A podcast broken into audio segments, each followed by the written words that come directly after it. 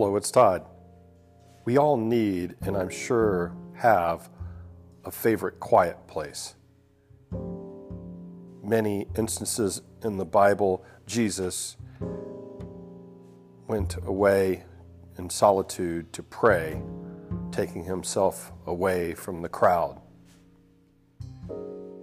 We have scripture, Matthew chapter 6, verse 6, when Jesus instructs, But when you pray, go away by yourself, shut the door behind you, and pray to your Father in private. Then your Father, who sees everything, will reward you.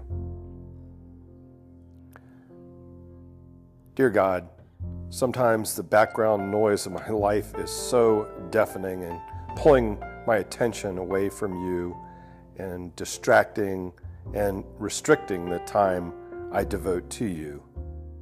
Please help me find a place where I can be away from it all and tune into and absorb what you're trying to tell me.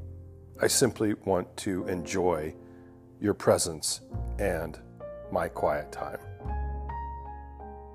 Thank you, God, for your grace. Amen.